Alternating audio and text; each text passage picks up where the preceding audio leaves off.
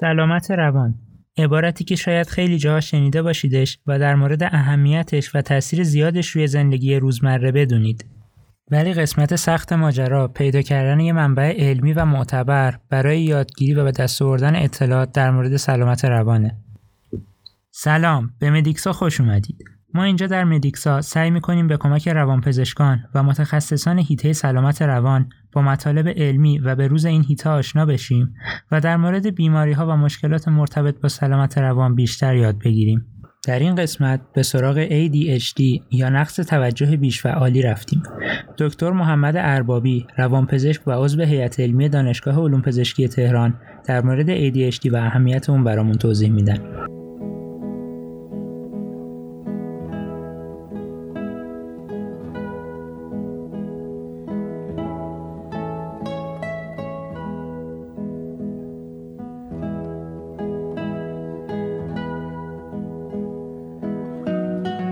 سلام. روز شما بخیر. من دکتر محمد اربابی هستم. امیدوارم که حال همه شما عزیزان خوب باشه و بتونیم صحبت هایی رو با هم که امروز داشته باشیم مفید باشه و تو زندگی روزمره به کار ببریم. واقعیت اینه که من به عنوان روانپزشک در دانشگاه پزشکی تهران فعالیت می‌کنم و به صورت تخصصی در حوزه علوم اعصاب کار پژوهشی و آموزشی انجام میدن. یه موضوعی که خیلی از اوقات ما باهاش مواجه هستیم در درمونگاه در مراجعین روزمره که داریم افراد که معمولا در سین جوانی و میانسالی هستن از حواس پرتی و نقص توجه شاکیان. میگن دکتر من می‌خوام کارم انجام بدم برخی از کارم از قلم میندازم می‌خوام مطالعه بکنم حواسم جمع نیست برخی چیزها رو فراموش می‌کنم. آیا ممکنه که من یک مشکل مغزی داشته باشم یا اینکه یک مشکل گوش و حواس داشته باشم؟ اینجاست که نقش تمرکز و توجه اهمیت پیدا می‌کنه. واقعیت اینه که توجه و تمرکز که در انگلیسی تمرکز به کانسنتریشن و توجه به اتنشن گفته میشه خوبه که بهش نگاه بکنیم و کمی بیشتر باهاش آشنا بشیم. ببینیم که چه اختلالاتی باعث نقص این عملکرد ذهنی میشه و چه کار میشه برای اون کرد.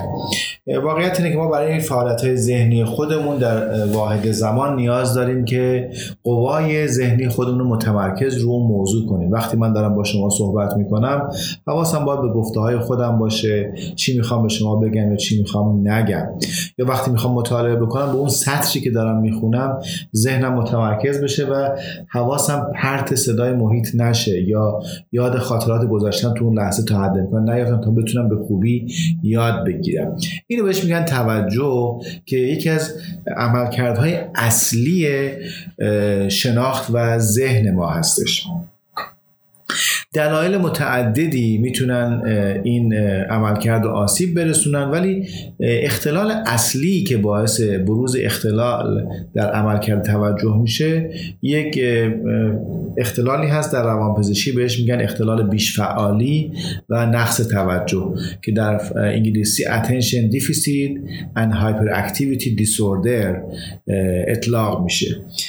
خب ADHD رو یا نقص توجه بیش فعالی رو خیلی در کودکان می‌شناسن. فکر می‌کنن بچه هایی هستن که پرفعالیتن حواسشون پرت سر کلاس خوب توجه نمی‌کنن ممکنه خرابکاری بکنن. خب پس میگن ما در کودکی باید اینو پیدا بکنیم و بعد بهشون دارو بدیم و خوب بشن.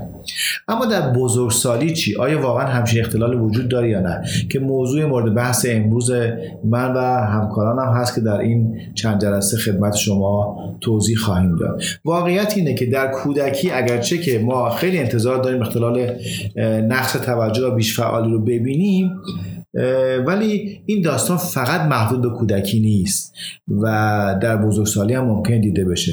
در کودکان هلوش دوازده درصد در جوامع مختلف میگن که ممکنه کودکان از نقص توجه و بیشفعالی رنج ببرن. یک سومشون دچار نقص توجه هن یک سوم دیگه دچار بیشفعالی هستن و یک سوم آخر هم ترکیبی از نقص توجه و بیشفعالی رو با هم دیگه دارن. و جالب بدونین که این کودکانی که نقص توجه بیش فعالی دارن ممکنه بیش از نیمی و از اونها در بزرگسالی هم دچار علائم نقص توجه و بیش فعالی باشن. یعنی اون مشکلاتی که در کودکی بوده در بزرگسالی ادامه پیدا می‌کنه. تقریبا اگر بخوایم یک عدد کلی بگیم سه تا چهار درصد بزرگسالان ممکنه که از این مشکل رنج ببرن و گرفتار اون باشن. حالا چه اهمیتی داره این مسئله رو ما بدونیم و براش فکری بکنیم؟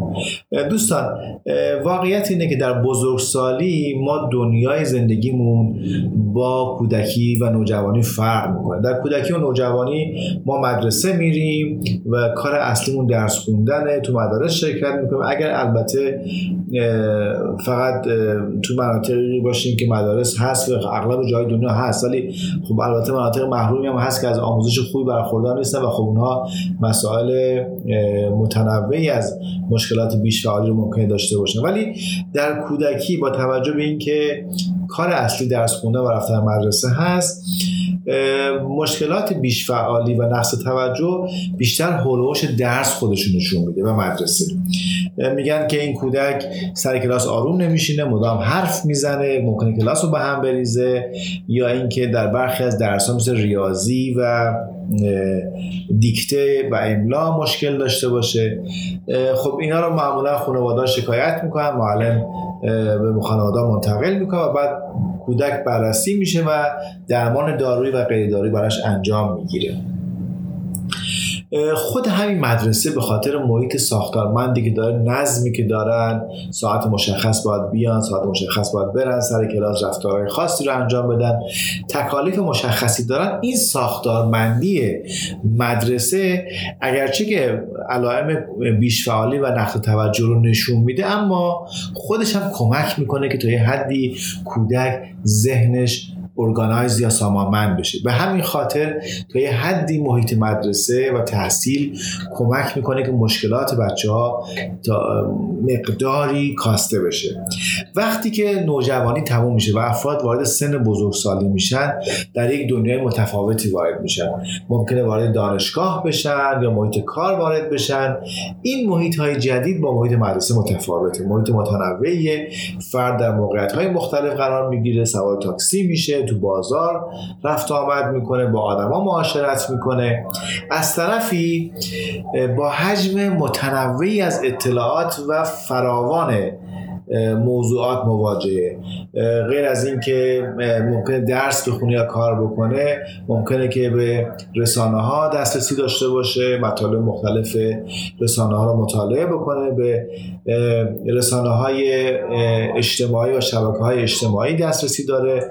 مدام از تلگرام واتساپ اطلاعات متنوعی میاد و این نشون میده ما با حجم زیادی و متنوعی از اطلاعات و داده ها مواجه هستیم که کار رو برای کسایی که سابقه و یا حالت نقص توجه بیش فعال دارن دشوارتر می‌کنه.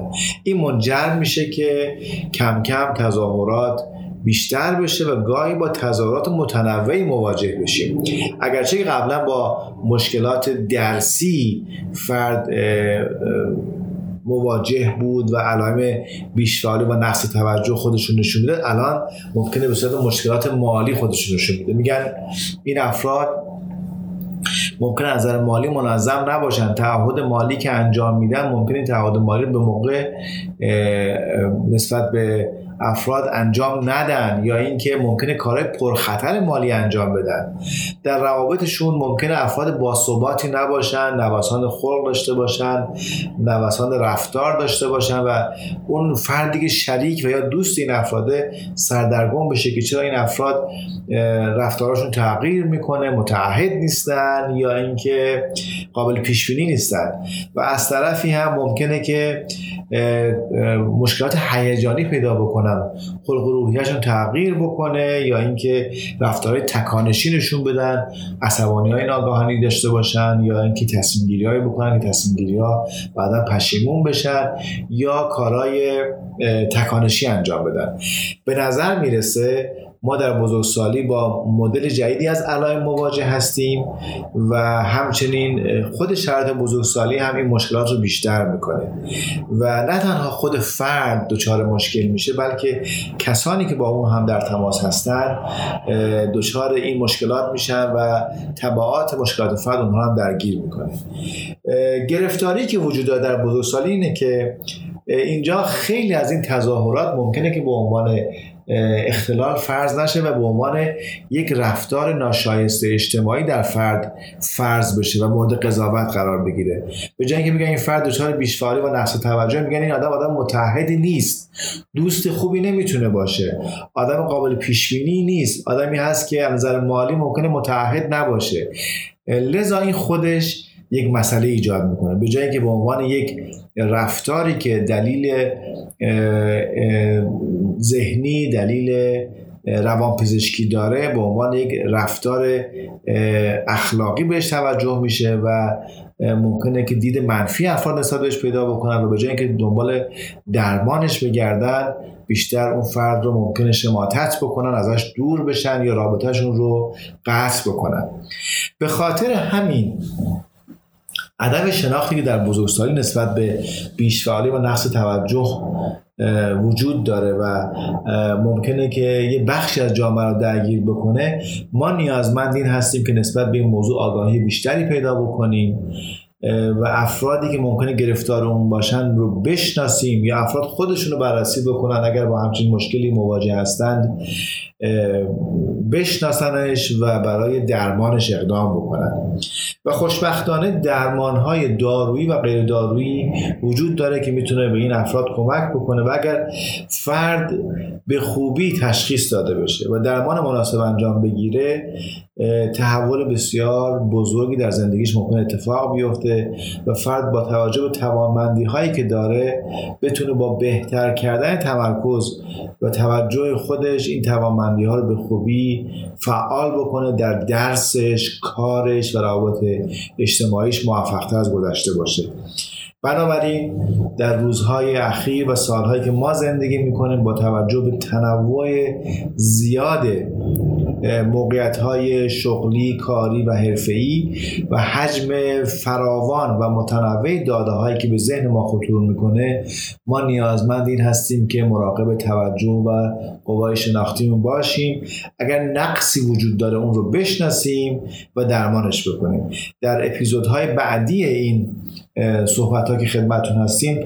همکاران من در مورد علائم و همچنین درمان هایی که در مورد این اختلال وجود داره صحبت خواهم کرد و من فکر کنم بتونه کمک کننده باشه و شما دعوت می‌کنم که همراه باشید.